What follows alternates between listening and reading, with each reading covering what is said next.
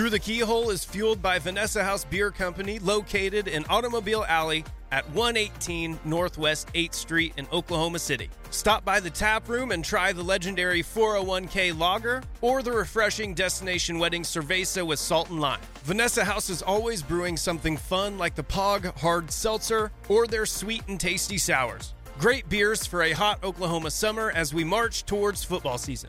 Stop by the Vanessa House Tap Room at 118 Northwest 8th Street in Oklahoma City for good drinks and family friendly good times. Kids and pets are welcome. Yes, I mentioned kids and pets in the same sentence. Vanessa House Beer Company, the best beer in Oklahoma City. Please drink responsibly.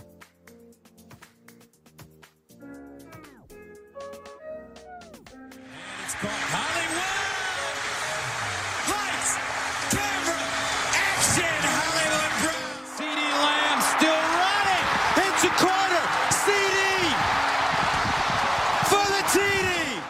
What it is to be champions.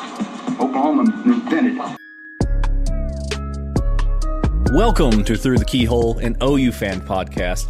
Uh, I am one of the co hosts, Peyton Guthrie, joined as always, and this time I mean it when I say as always, uh, by Matt and Alan, uh, the fearless co hosts who are always here supporting us all the time. Join the Patreon, check out Vanessa House. Matt, how you doing? I'm doing well, man. I am doing well. Um, yeah, I will be. Uh, this is birthday week. My birthday's on Saturday, so What? and, yeah, the big thirty, big Mm, thirty wow. uh, on the on the 25th. Um, and I believe I'm gonna I'm gonna make a pit stop. You know, going going around the town. And I'm making a pit stop at Vanessa House. How you could can you bet not? Your, you can bet your bottom dollar that I will be there uh, at Vanessa House. They're good friends, drinking a, a nice destination wedding, and uh, and having a good having a good time, man. So yeah, looking forward to that. Um, this is I think I, today. Uh, my girlfriend and I were both off all day, and uh, I got my like second or third, I think third pedicure ever uh, today. Uh, the pedicures, man, I'm big fan, big fan. Oh, big fan. Did you get the wax on your feet? yeah, yeah. Wax That's the good stuff. I didn't get didn't get nail polish or anything like that, but uh, you know it's, it's okay. Next time, you just got a clear time- coat. You just got a clear coat clear, yeah, the clear coat. Yeah. But uh, but yeah, man. So yeah, busy uh, busy week, fun week ahead should be.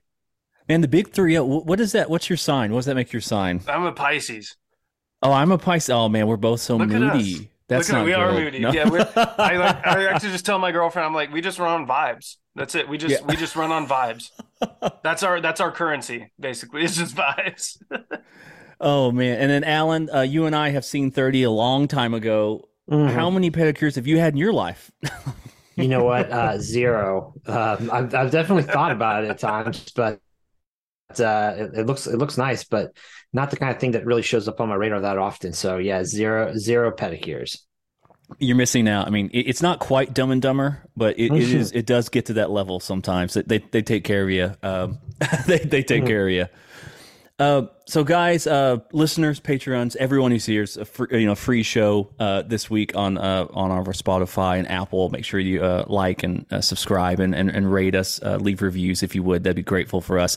Uh, a very conversational, uh, uh, heavy show. We've got a couple of topics I think we can go in depth on uh, and just kind of bat around this stuff. Just three good friends sitting around the campfire talking about the the woes of college football.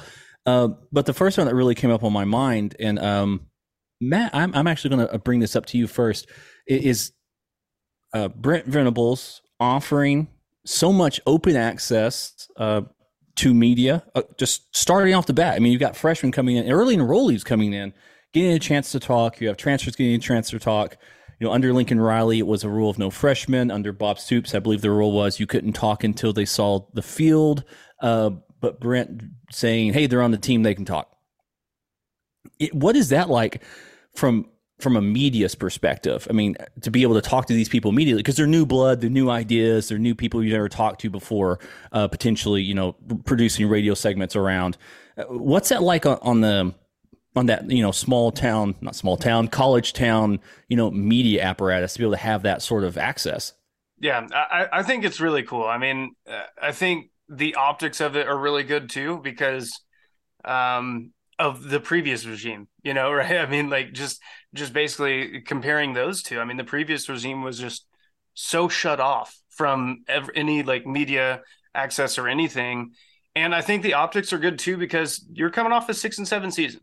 If you were to just button everything up and be like, "Hey, no, we're going to cut back media access," actually, then that's whenever you, I mean, people start to talk a little bit more and be like, uh, "You went six and seven. I, we have some questions. You know, we have some questions about how you're going to uh, fix that and not go six and seven again."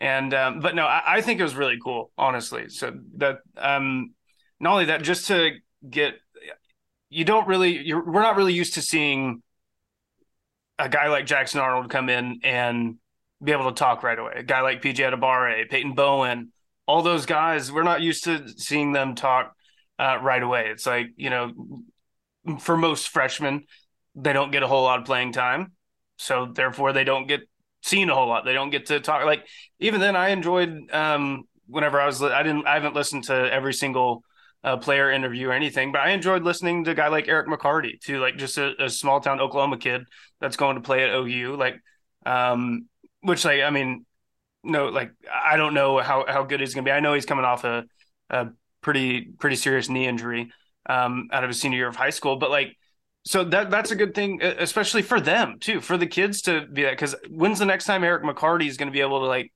hey, you had a great game, Eric. Like, tell us about you know your ten tackles or whatever. Like that that's probably not going to happen for a while. But like I, I don't know. I, I, just think it all of it is just it's really cool, and it's it's another way or another way that you can kind of get the the propaganda going. You know, the propaganda machine's always turning at OU, especially since Lincoln Riley left. The propaganda she, propaganda machine is uh is always turning.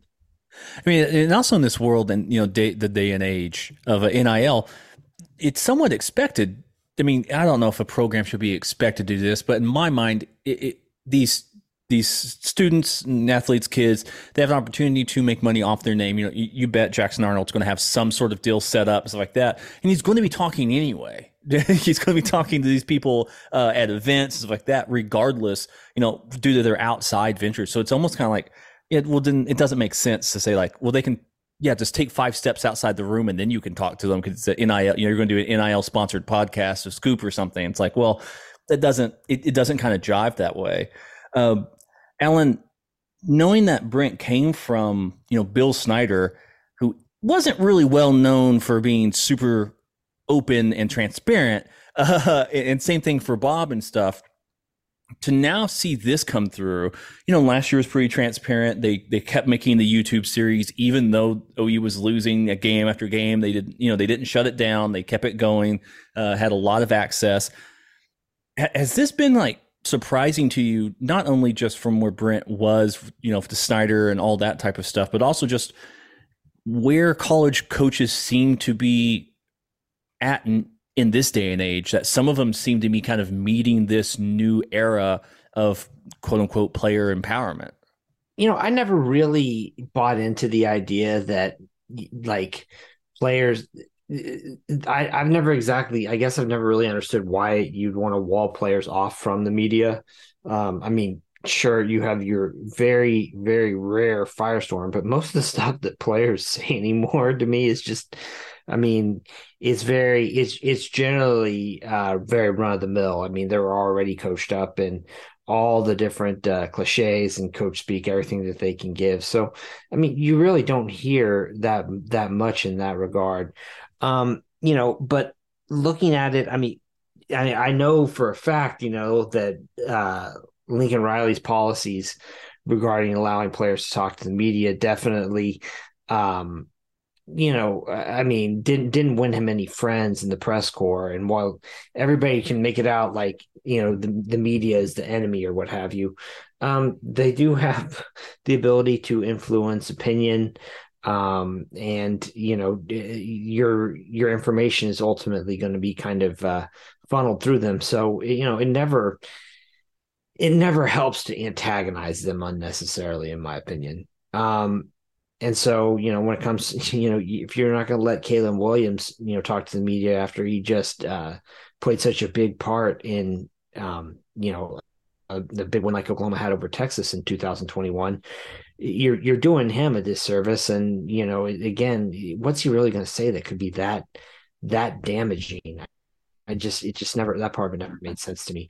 But uh, you know, you mentioned NIL, and this isn't just uh, about you know the fact that chances are they'll have an opportunity to do something, you know, some stuff via other podcasts or what have you uh, for NIL, but it's also an opportunity for them to showcase their own personality, their own talents, whatever it is that uh, makes them unique, you know, and uh, it's that, you know, you just had guys like, uh, you know, the kid who, what was his name, the coldest or something like that, you know, just by having that name and that that uh, kind of charisma that he had. You know, he got that uh, deal, you know, sponsorship deal there for the air conditioning units. And Hell, uh, General Booty. Yeah. Yeah, General exactly. Booty.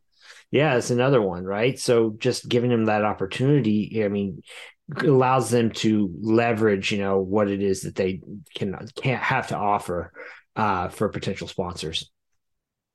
I mean, it just seems just so uncanny to me that maybe uncanny is the wrong word. It just seems so odd to me that this is kind of where we are now because I, you know, I am so used to the head coach talks and that's it. I mean, you know, some you know some staffs don't even let the OC and DC talk after certain games and things like that. It's like no, the, the H, you know, the, the, the head guy is the head guy. If you're going to say anything, you're saying it to him. If you're going to hear anything, you're hearing it from him. Uh, and now to see this, where um, you know Brent, and maybe this kind of goes in line with Brent saying, because you can talk to talk, you also have to walk to walk. You can sit there and say, we're building this culture, we're building it together, we trust everybody. But if you say, we trust everyone, but we can't have you talk in front of a microphone, then what, what are you actually doing there? Or what are you actually saying? Because your actions aren't aligning with what you're saying. Uh, and there's risk involved in that. I mean, like you said, I mean, how often is, do, do, do these kids actually say anything now? I mean, especially now when they all kind of come out like, you know, Jalen Hurts robots, or it's, mm-hmm. you know, next game, I don't talk about that stuff. Like they've all kind of taken in that Bill Belichickian, you know, Nick Saban ness to them. Um, even though Nick Saban's getting more and more crotchety as he kind of goes on. Um, I, I don't know. There's a there's a, a, kind of a strangeness to see kind of that ebb and, and flow of uh, of stuff kind of going this way. But maybe I'll, I'll, bat this back over over to to Matt. You talked about how you know it's nice to see it. It might be the only chance you get a chance to Eric McCarty for a little while. He's you know recovering from ACL surgery. Uh, dealing with that, maybe a while since see him. Does this actually even move the needle for you guys at all to have an Eric McCarty, a little snippet that goes on the radio? I mean, it's one thing to say, yeah, we'll give you a mic, because maybe that's also something. It's like you, Brent did the risk risk management, you know, risk assessment you know, matrix. It's like, what's what's Eric really going to say if he does? Who's actually listening to him? You know, I mean, like he's not. You know, if Trace Ford says something, you know, in state, it may get some buzz, but that's about it. You know, Jackson Arnold says something, yeah, potentially a little bit more. Uh, but I mean, how much of these things actually move the needle because they haven't even played yet, they haven't even stepped on the field. Right. I, I wasn't really talking about uh, that. That was just personally, like I yes, personally yeah, like yeah, the yeah. Eric McCarty one. Um, but no, I think a guy like like I mentioned, like Jackson Arnold, Peyton Bowen, and PJ Adebawore, I, those absolutely move the needle. I mean, that's a five star quarterback, and then what's the first time since whatever whenever you you landed two uh, five star defensive players in the same class. Like that's just that absolutely moves the needle.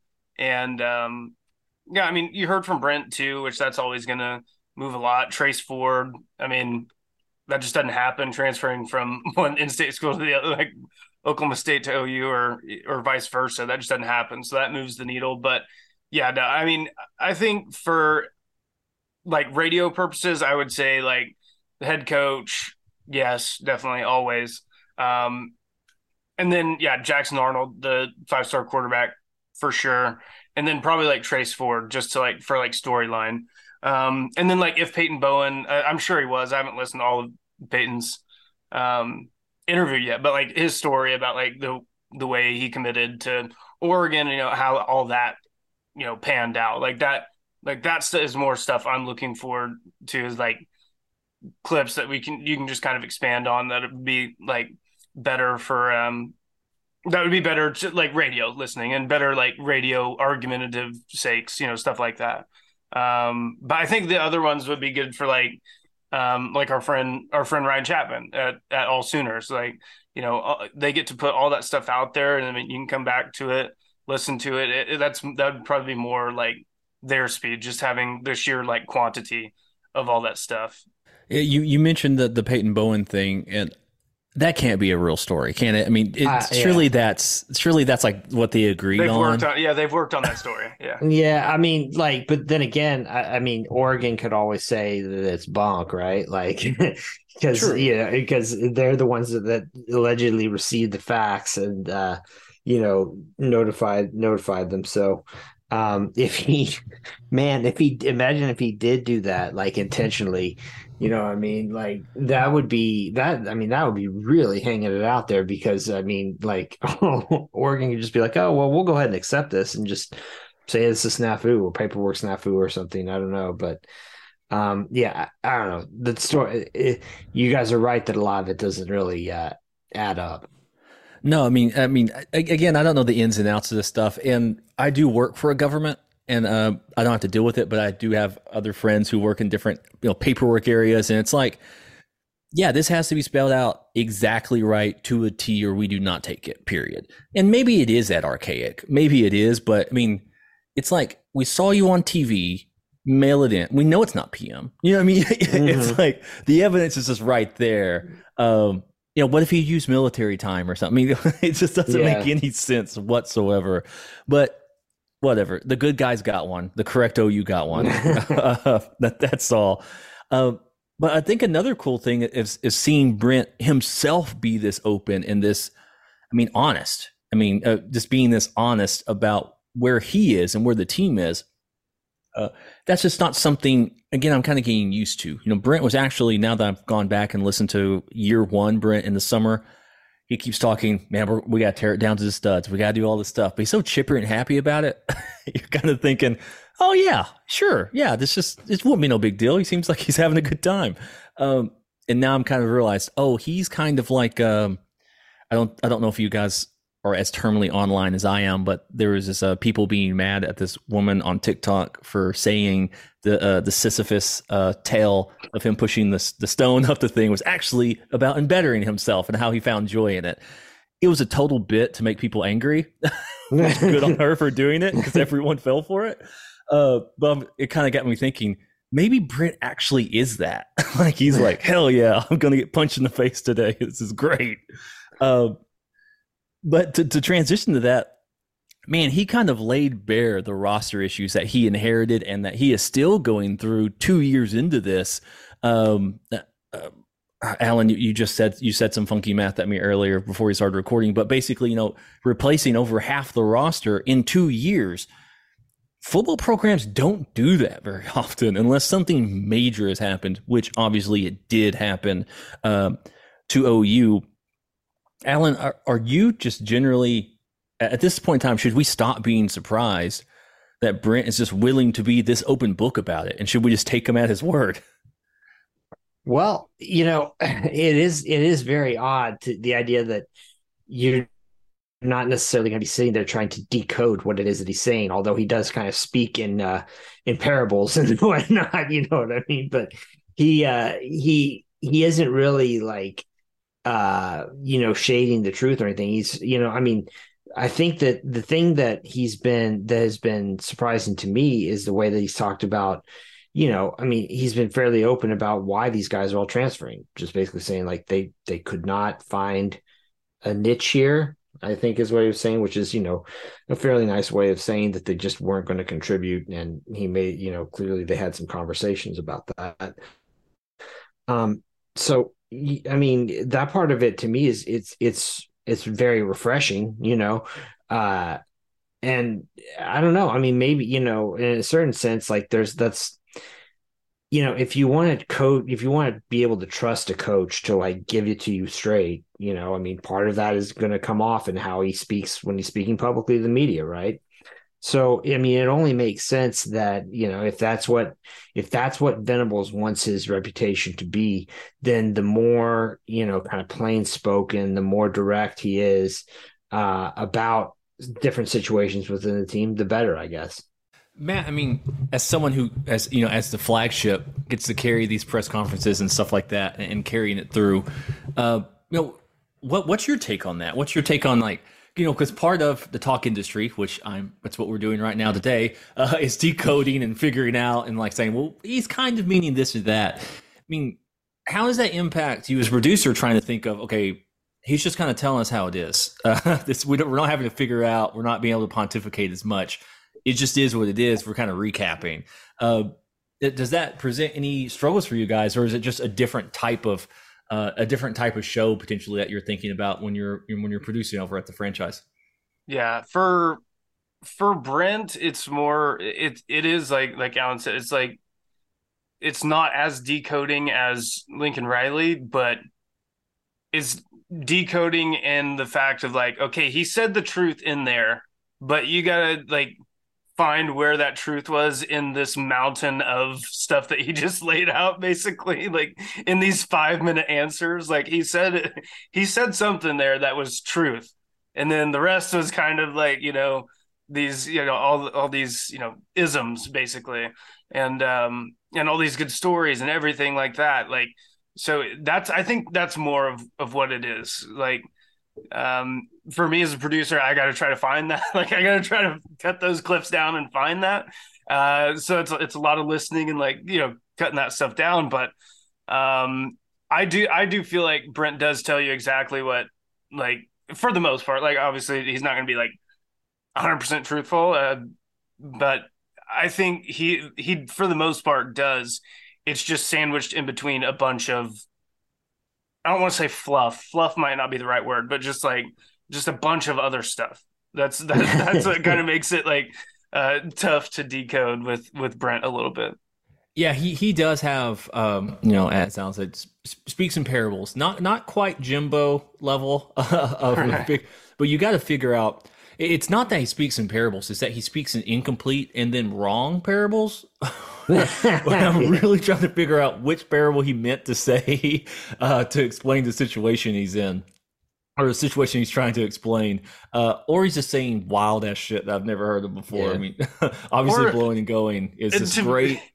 yeah. That that was awesome. But to me, sometimes too, because this this can happen to me, not like not only here but on the radio, like you start talking and then sometimes it just the wheels keep turning and you don't really know where you're going. And it just sometimes it, it just keeps it just keeps on moving. So like sometimes i think it's it's that sometimes with brent too where he just gets to talking and then like something else pops into his head and something else pops into something else something else. And he just can't he can't quite get it to stop. Uh, talking about trying to get things to stop and maybe shortening some the time frame of things uh, there have been some pitches to shorten the game of college football uh, that were imported on by I cannot remember who originally broke it. I apologize to that person. I think it was uh, Nicole Auerbach, maybe. Okay, or Ross Dellenger. Sorry, Ross good Dellenger. enough for me. Uh, uh, we have uh, four rules, uh, not four rules, four four proposals. A couple of them I think actually would work. Uh, one of them being no consecutive timeouts. I think that should be a rule. I thought that was a rule. I thought it was in the NFL at least, uh, but maybe it's not. Uh, it is in the NFL, yeah. NFL. A, uh, that seems, Yeah, that seems like a very easy thing. Uh, no um, uh, untimed downs at the end of uh, the first and third quarter because naturally the clock would keep going into the next quarter anyway. It's not a half. Like if you know you don't get an untimed down at the end, end of a first or a third quarter on a defensive penalty. Seems smart. Cool. Okay. Uh, What's what's the other one that's a little crazier? Well, there. I mean, there are two. You know, one is just not stopping the clock uh, after a first down. Now, I think that would not apply in under two minutes in the halves. Correct. So uh, there's that, and then the other one, the the really funky one, was not stopping the clock after an incomplete pass, which uh, I heard a segment today on Sirius uh, Sirius XM radio. I believe it was on uh, Jacob Hester and Bobby Carpenter show that they were talking about this, and they said that estimates are that the uh, rule about not stopping the clock after first downs uh, would cut about seven to nine plays on average out of a game. Mm-hmm. The one for not stopping after incompletions would be like cutting something I think 15 plays out of a game. Um, I to me, I, the the one about not stopping after an incompletion to me just seems crazy, but uh, you know, I mean, uh, maybe they're they're that they're that uh, you know hung up on trying to shorten games. I don't know. Yeah, that one just seems wild. I mean, if I were a coach, I, I don't know what you do. I mean, unless it's seriously like you have then another ref, which I, I guess they do have that. You know, you throw a bomb down the field. Uh, if I'm a you, you, know if you don't catch it, I have my wide receiver just throw that football off the you know it's just out mm-hmm. of the mm-hmm. field of play, so another ball is tossed in. That type of situation because that just seems like a wild amount of time to have to reset. You know, bring out that already takes amount of time to do all that stuff. I don't think even from like a TV production wise, which is which is the reason why they're doing this. Even from a TV production wise, it seems like it would be a strange thing of watching these people all scramble around on TV and trying to get reset when incomplete passes are natural talking points for you know your announcers and, and things of that nature uh, to kind of get stuff set up for you know the narrative of the game and the storytelling and all that nature. Uh, running the clock after first downs that does not give me doesn't doesn't I don't know doesn't raise doesn't get up to like a rise to me. I'm like ah yeah you could do it on two minute warnings and stuff. Um, like I mean that, they do that in the NFL cool already. Yeah, they, they already do it. Yeah, exactly. They already do it in the NFL. So so it'd just be like it'd be just basically consolidating the the rule set down, you know, from one to the NFL. You know, maybe if they do the offensive lineman thing as well, that'd be nice. Uh, you know, the one yard to three yards. Let's go ahead and you know just mm. consolidate the rule books across the board. Uh, would be interesting. Uh, but changing the changing passing plays basically into running plays, like it would allow your spread offenses to not. I mean, it would allow them to run clock in a weird way. yeah, I, I, guess that's potentially. Hey, Lebby, all of, all of a sudden, oh, he's probably nine and three. just running the clock just slightly. Um, but I think the bigger point of it on, Alan, and you mentioned, they do seem dead set into shortening these games. Uh, the average length of the game in 2018 was three hours and 16 minutes, and in 2022 it's three hours and 21 minutes. So an inflation of five minutes over uh, six, uh, four years. Uh, it's still a long investment. I mean, mm-hmm. three plus hours. You tell people, "Hey, we're going to watch Infinity War. It's three and a half hours," and everyone's like, "Jesus Christ, okay." Uh, it's like I'll do it, but not often. Uh, and we're asking people to do it every single weekend, multiple times, um, and, and, maintain interest the entire time from from a uh, from a viewer's perspective. Uh, do you even think this is? Do you think potentially changing the makeup of college football and potentially professional football, uh, and they're changing obviously uh, Major League Baseball, runner on second, all that stuff, pitch count. They're they're implementing spring training uh, in the spring ball is this even necessary uh, when I believe sports as a whole is something that is uh, potentially the interest is waning as certain generations age out and newer generations are you know entering into this um, you know that very uh, 18 to 35 year old range that marketers are so desperately after. I mean do you think this this this tearing around the fabric of sport is even potentially quote unquote worth it?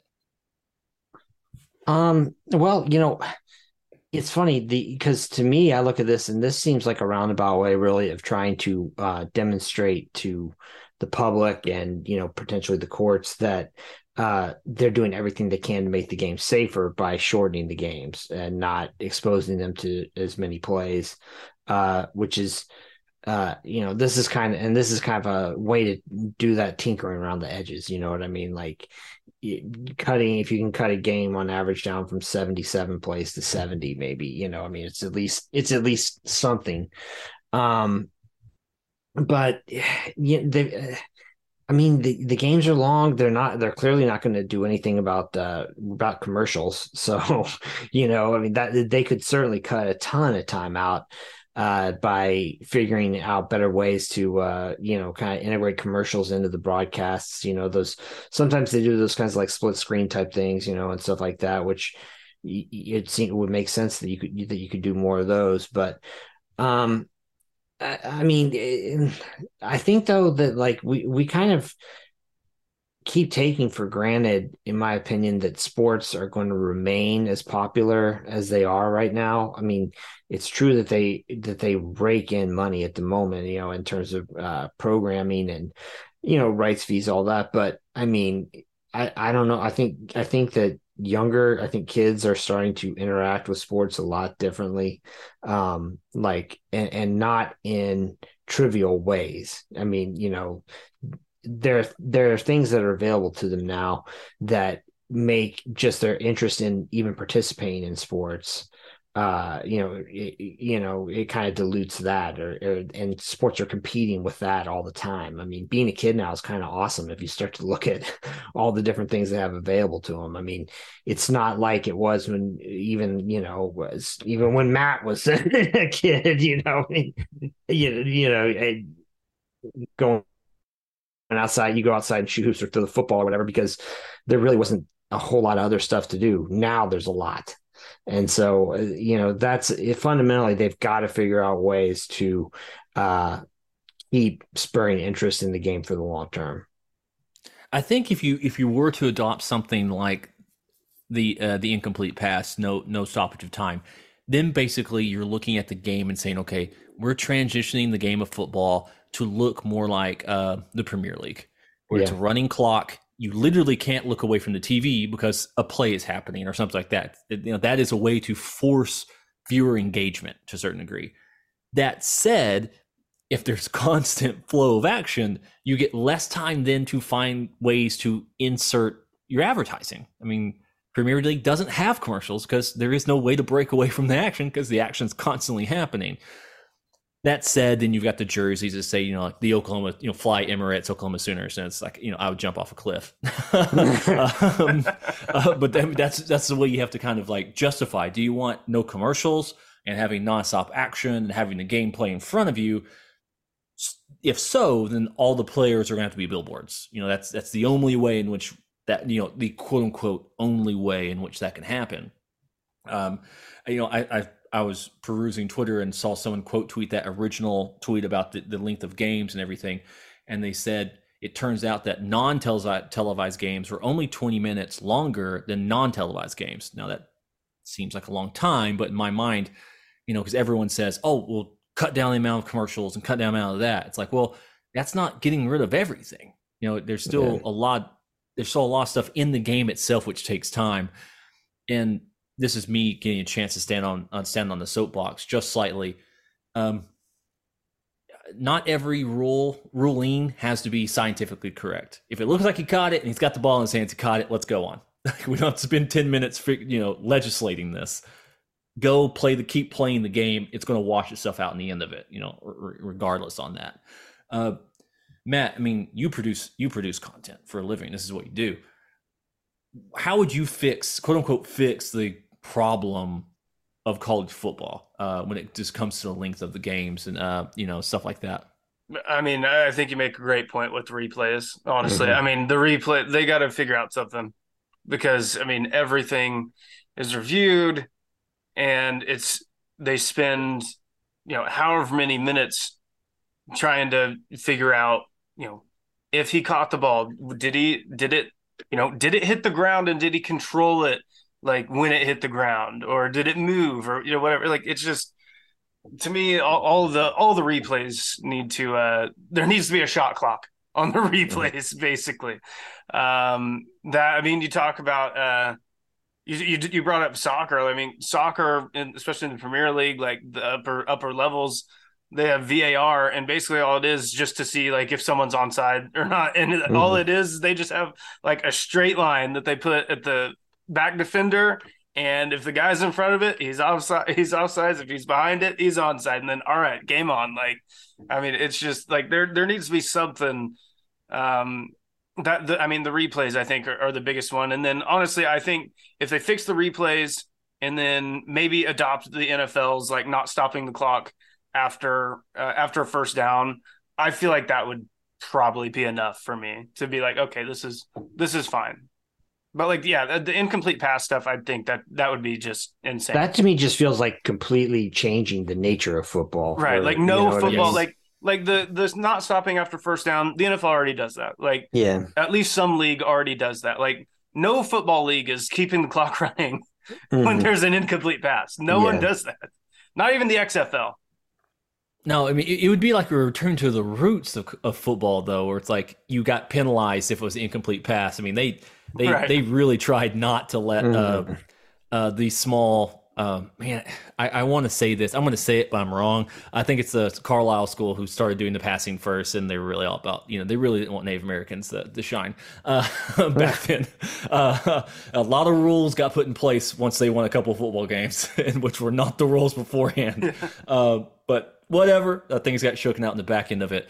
Um, but there is there is something that I, I did see uh, Bomani Jones on, on uh, what's it what's it, game theory was talking about just uh, NBA basketball. You know, if you look at it from like very traditional linear um, standards, it's a niche league. It is a potentially a failing league when you compare it to the, the NFL and stuff, which is like outdrawing them, you know, a hundred times to one. But if you look at it from a different perspective, uh, the NBA has more social media following than Major League Baseball and NFL combined. Like that, that mm. is hmm. where they are engaging with their audience. Now, you know, uh, people at my my job are like, we want a trend. We don't know what that means, but we know it's good. You know, like, like who?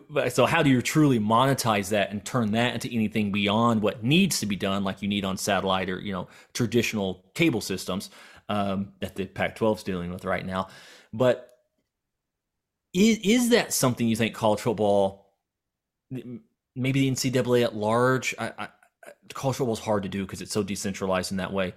Um, should it, should that be a, a bigger push moving forward of saying yes, the game is almost this different thing, but we're going to need to engage in our audience with these snippets and highlights and TikToks and stuff like that in order to drive interest to the game uh, consistently the big thing for me with with the NBA that they they do so well, and this is what I think. This is why, like Major League Baseball, uh, I, obviously, I don't think it'll ever completely die, but I think it's one of the contributing factors of why it's um, dying is that they they put that thing out where like nothing, nothing, nobody but the MLB like Twitter can put out yeah. videos of anything, and that's something that the NBA like anything, any like right. 10 second, five second clip of Trae Young crossing somebody over and hitting a three.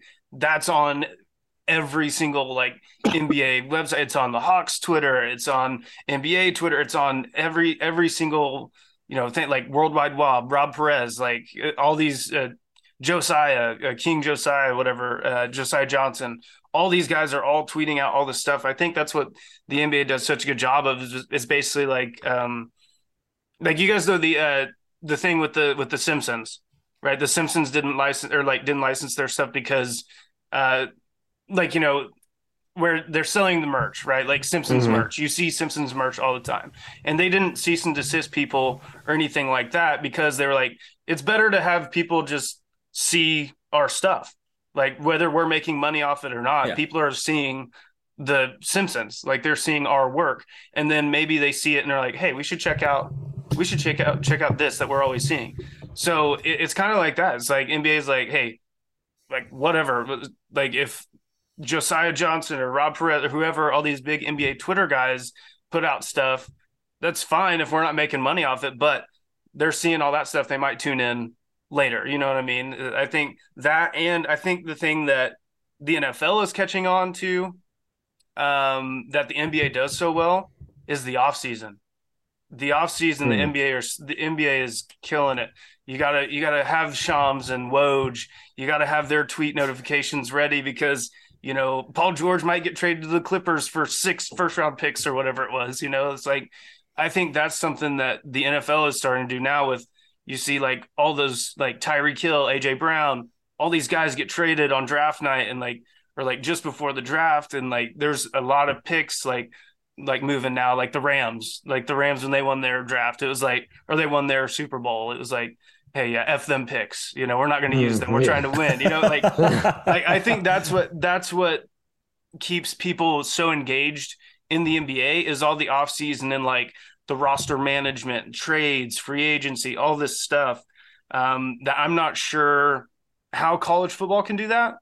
Um, but maybe making the transfer portal a bigger deal. But um, that I that that to me is why the NBA is so like relevant, even though the maybe the viewership doesn't compare to the NFL, which nothing does. I mean, no, hell, you could throw the Jags Titans on Thursday night against the freaking Celtics and mm. Bucks game seven Eastern Conference Finals, and the Jags Titans would outdraw it by like millions.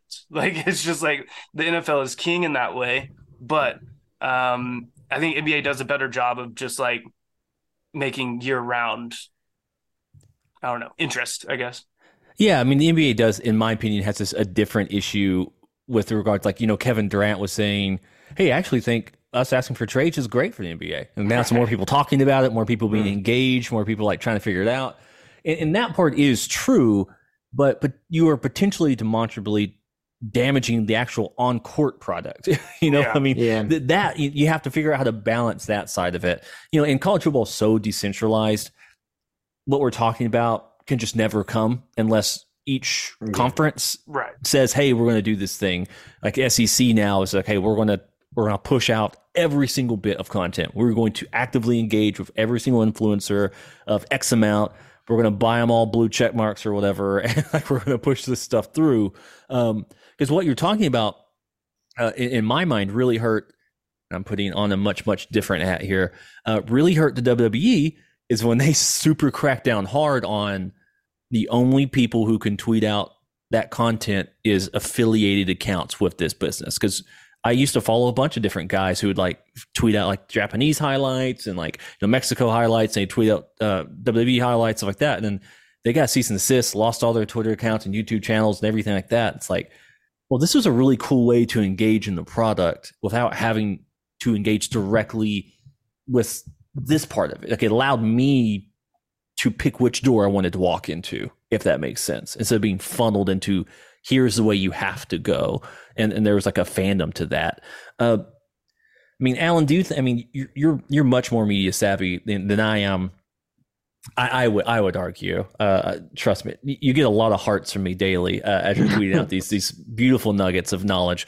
Uh, uh is there? I mean, just just from the idea of trying to take something as messy as college football and bend it into like a content calendar delivery system.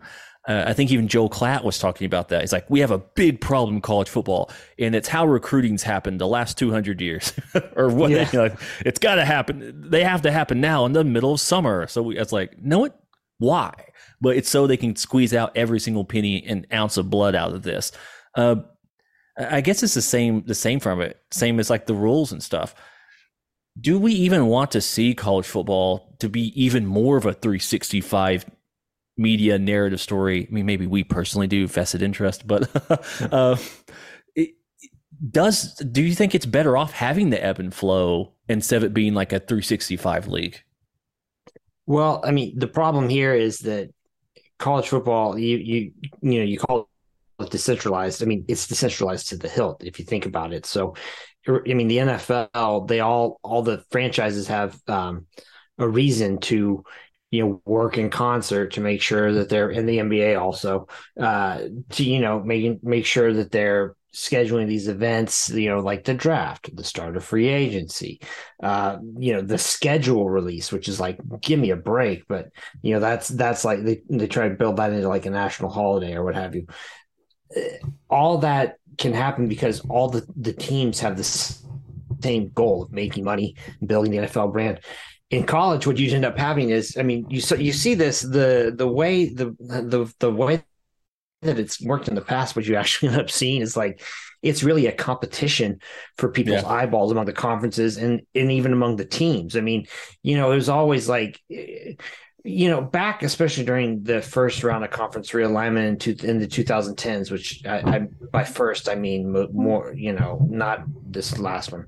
Uh, you turn this deal where like people were competing, you know, turning into like, oh, the SEC is going to hold their media days first. They're the kings, and then it's like, oh, the ACC is trying to one up them, and you know, or like I, I can remember one time, Mack Brown. Uh, they were having Big 12 media days, and uh, it was OU's day to go. Texas went the first day, OU went the second. And Mack Brown on the second day of Big 12 media days actually flew up to ESPN and did the ESPN car wash. So it was like, what's he, why, you know, it's supposed to be every all the other you know teams in the league and he's you know trying to you know steal the spotlight while they're out while they're out there you just you wouldn't have that level of coordination because they're all competing against each other yeah that i mean like i i think the only thing i think of is maybe now these conferences the teams within the conferences after this most recent recent uh, mm-hmm. uh, uh, realignment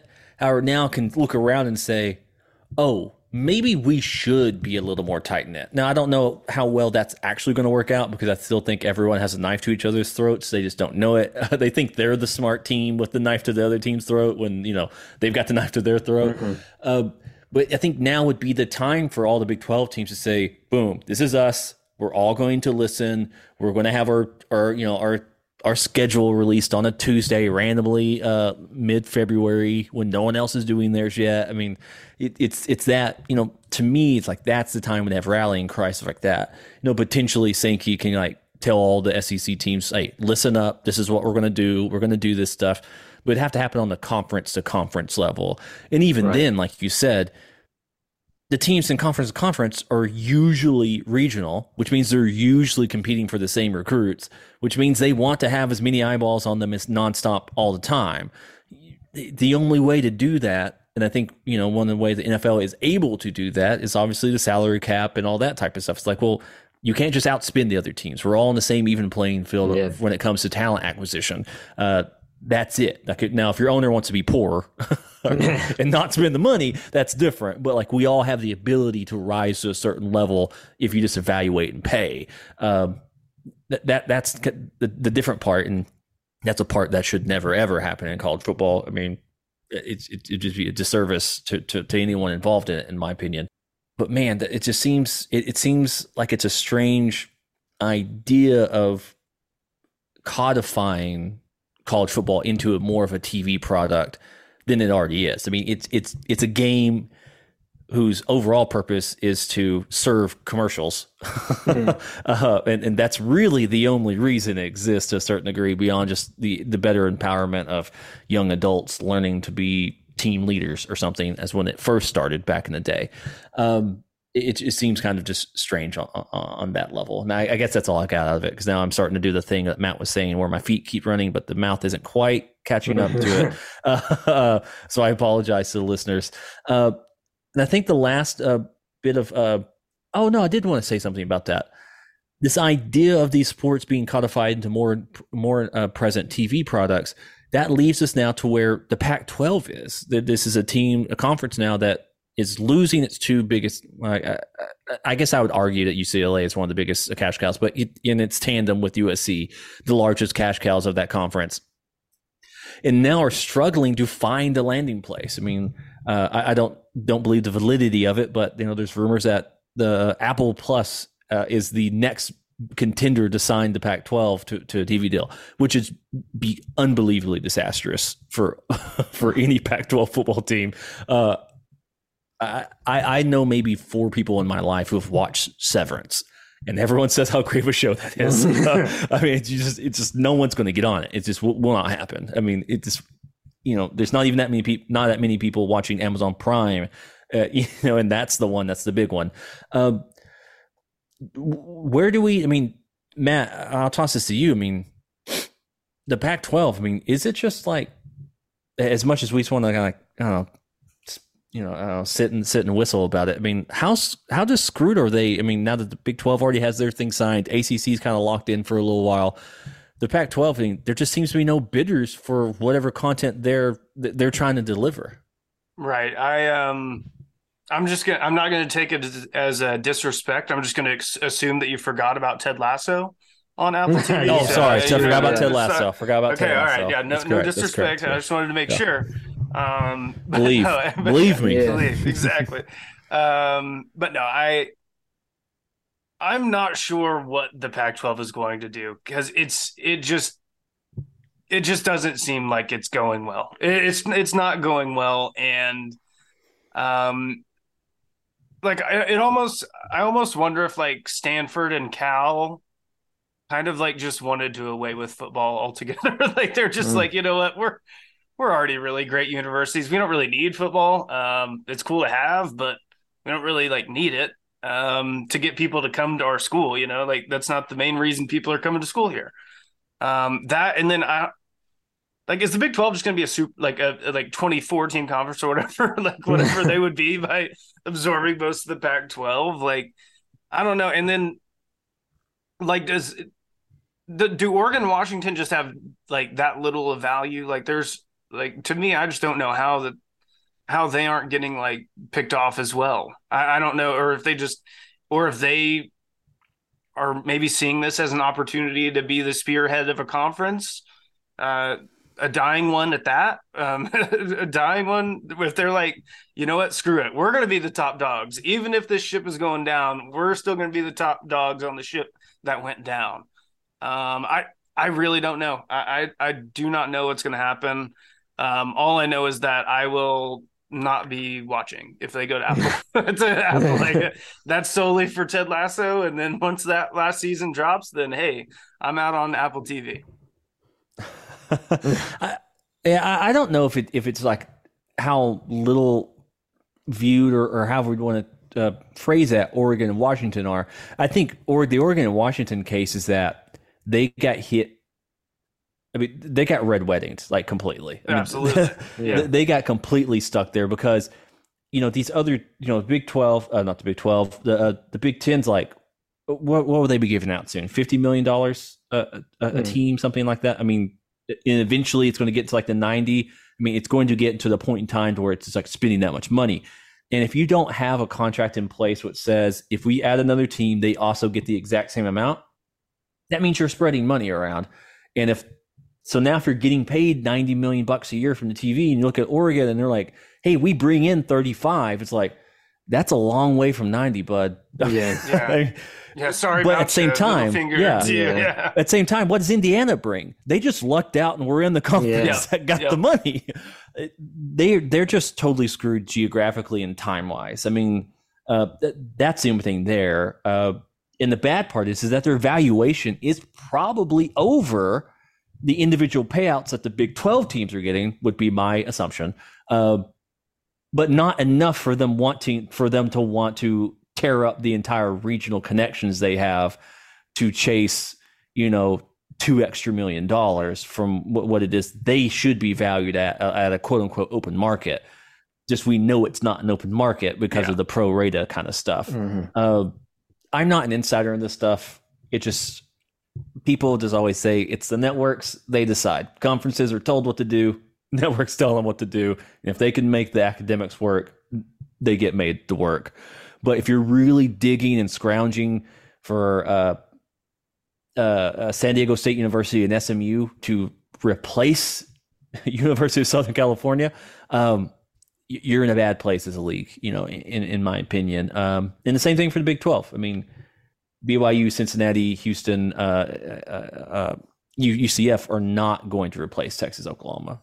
Hopefully, you solidify it via content calendar and, and you know content delivery.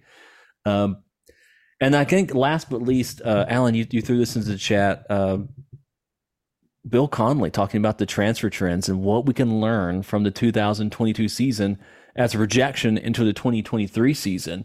Uh, I think the biggest thing that uh, from that article on ESPN that Bill put out uh, was basically being able to kind of rate individual position uh, position groups uh, that add to pre that add to uh, the impact of of, of uh, returning production. You know, like a quarterback is going to be more highly rated than a linebacker. is there anything in those numbers that really stick out to you that kind of find that that that define the uh, these types of situations and transfers you know interesting to you? Oh you know the the part about the uh the zach kittley bailey zappe special i don't know if you guys are familiar with that but kittley obviously now uh kittley is the uh, offense coordinator at uh what texas tech right? And uh zappe has gone on to the nfl i believe with the uh new england patriots. But essentially what happened is is that they put together this like you know high high flying offense uh, on the FCS FCS level and then um, kind of did a Lincoln Riley in the sense that Western Kentucky hired hired uh Kittley and they just kind of like brought over three or four different guys uh from that Houston Baptist team. It's now Houston Christian. Uh so they kind of just like portal, you know, pour, poured in like a new offense just uh to uh, kind of you know take over. And the idea is like just didn't wasn't all that successful. Um you know for in other in other instances like uh he mentions colorado state here one thing is that losing a ton of transfers didn't hurt much uh which is interesting you know i mean and uh, i guess in, to a degree uh a good sign for ou in the sense that yeah um you know it, a lot of times I think, okay, like Bill says, mass exodus tends to signify one of two things. Either a really good team is losing a lot of backups, which happen to places like Georgia and Alabama, or a team is in disarray starting anew. So, but either way, the transfers help and is is kind of what Bill's saying by opening up, you know, new roster spots for new guys to come in. Um, lastly, uh, you know, kind of playing off the deal with uh, Zappe and Kittley, uh, the ma- off- offensive overhauls didn't work when you tried to bring in a ton of new offensive personnel, but defense did, uh, which was which was really interesting. Um, because you know, I mean, clearly that's where I, I, think we can all agree that OU needs more help at the moment. Um, or or and especially last year, and it'd be interesting to look back at how um, Brent Venables used the portal. It, you know, maybe go back and look at that by position and see how it kind of lines up with Bill's conclusions here. That's interesting that defensive transfers. You said defensive transfers help more than offensive transfers. Well, yeah, he said like I, I think basically what he was saying is like if you're trying to overhaul one side of the ball, through the transfer portal, you know, bring in like six, seven, eight, nine, ten guys on one side that wasn't really working all that well, broadly speaking, on the offensive side of the ball. But it was it was on defense. You tended to have a bit more of an impact. That seems really almost counterintuitive because uh, I guess numbers have a way of, of, of looking weird. Because I believe I was listening to the Cover Three podcast in which he was on. They were talking about returning productions uh, and the uh, basements and ceilings of teams, and you know he had said returning production on defense is often much more valuable than it is on offense. Uh, and you know they're trying to figure out why that was or something. So it is strange that if you wanted to overhaul, it's better to do it on defense for the transfers. But also, if you want to have a better defense, it's better to have continuity of the defense. So maybe it's just as simple as keep your defense stocked of as much talented people as possible. yeah. I mean, maybe it's just, maybe we're trying to, maybe I'm trying to think too much into it other than keep good people around. If you can't get good people in. Mm, yeah, something something along those lines. You know, it's kind of, and again, we're still so early in this era, transfer portal era, and on top of that, don't forget there are also the six year seniors that are hanging around. So the the ones who use the COVID year. So uh keep in mind that these numbers could could get kind of funky down the line. Yeah, it, it's just yeah, the, the funkiness of it is it, it, from that point of it. But there's also a man, I, I, cannot find the tweet now, but uh, you know, Todd Monken uh, was talking as a his introductory press conference um, for his new gig, basically saying the important things of uh, a great NFL offense or great offense at any point in time is have a good offensive line, have wide receivers and get open, have a quarterback that can make plays. you know, mm-hmm. he's not saying anything about like having certain schematic this or that or uh, anything of that. He's like just have guys that you can use and uh and do that stuff with. It it seemed borderline. I, I don't know, like a two year old was explaining how to win football games. it's like just have really good players and you're good to go. Uh, it, that, I mean, I, I, guess being at Georgia for, for that amount of time will kind of spoil on that, but uh, that's probably where we are on all of it. Mm. Uh, I think I've exhausted uh, the topics that we had kind of agreed upon to to uh, talk about and have fun with today. Uh, did I miss anything, Matt Allen? No, man. I think we're uh, you know time for some OU hoops. Time for some oh the sadness yeah, of OU hoops. Geez. They just lost uh, uh was it Coates? Just uh, Cortez, stepping away from yeah, the Cortez. Bijan Cortez, Cortez yeah. stepping away from from the team. Personal issues. Um, NCAA tournament still dead. That's uh, it's the still they're still not in the NCAA tournament. Nothing, uh, nothing new there. It gets. it Um, would have gotten very interesting if they could have pulled it off versus Texas.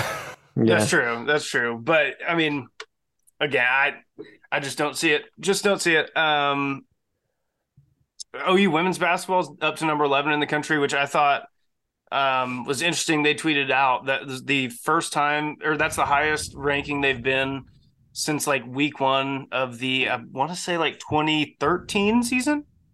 So I mean, in a decade, that's the highest rank they've been in a decade. Uh, Jennie Baranczyk's squad is fun to watch, man. They're very fun to watch. Um, I, I watched one of their game when they played TCU at home. Uh, I went to that game and they're they're absolutely fun to watch, man. Um, but yeah, so they'll be in they'll be in the tournament. Hopefully, it goes better than it did last year for them when they got beat by forty by Notre Yeah. Dame. Um, and then softball, everyone's in a panic because they lost a game. Like it's okay, it it happens. It's you know even even their team last year they lost a couple games. It's it's okay. They lost like three games. It's fine. They will be okay. Yeah, they'll We'll recover. see. Yeah. We'll see, man. If anything- We'll. I'll hold you to that. if anything, Patty Gasso's like probably maniacally like smiling Uh, as they lose that game. They're like, "Yes, I get to rip into them and tell them that they're not as good as they think they are, and to get to motivate them." Yeah, like so she's probably like kind of smiling about it. Well, I think that brings us to, to a close and to a wrap. I, I will say again, thank you, uh, everyone who made it this far. We appreciate it. And if you made it this far, it seems like you enjoyed listening to us. So if you want to join the Patreon at patreon.com slash through the keyhole for $4 a month, that's like a quarter cup of coffee. You get to hang out with us and get to listen to more more podcast content that we have uh, available uh, every week, every month. Uh, also, again, if you're listening this far, stop by um, Vanessa House. If you go this weekend, you're going to run the mat as he's celebrating the big 3-0. Uh, I'm assuming some sort of themed birthday party. Oh, I don't think I don't think there's a theme. Oh, oh no, Oh, my girlfriend sadly. said it, it might be uh the death of the twenties or something like that. Ooh, so I don't death of the 20s. death of the twenties. Yeah. Death of the 20s. Oh, man. But I flipped it to where I was just like, hey, the 30s is, are basically just the babies of the adults. So I, that's what I think, anyways. I, Yeah. I, I I saw a TikTok about it, so I don't know. I'm just running with that with that fact now. Yeah, stay, stay, yeah. Keep that, keep that your personal truth. Uh, without anything else, Matt, you know what to do. Get us out of here Boomer. sooner.